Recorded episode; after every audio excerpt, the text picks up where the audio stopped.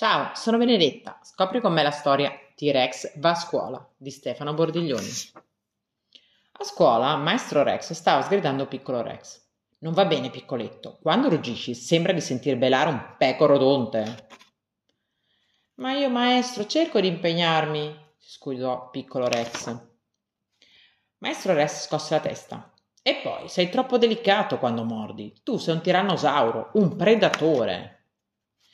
Piccolo Rex avrebbe voluto dire ancora qualcosa, ma Birbo Rex, uno dei suoi compagni, gli punse la coda con una spina.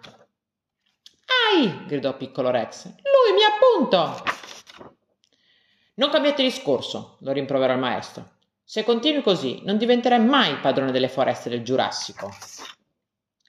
Piccolo Rex abbassò gli occhi dispiaciuto, ma Birbo Rex lo punzeccò di nuovo e così gridò ancora facendo un balzo.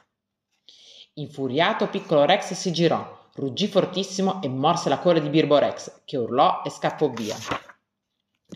Spaventato per quello che aveva fatto, piccolo Rex disse Mi spiace molto, maestro Rex, non volevo.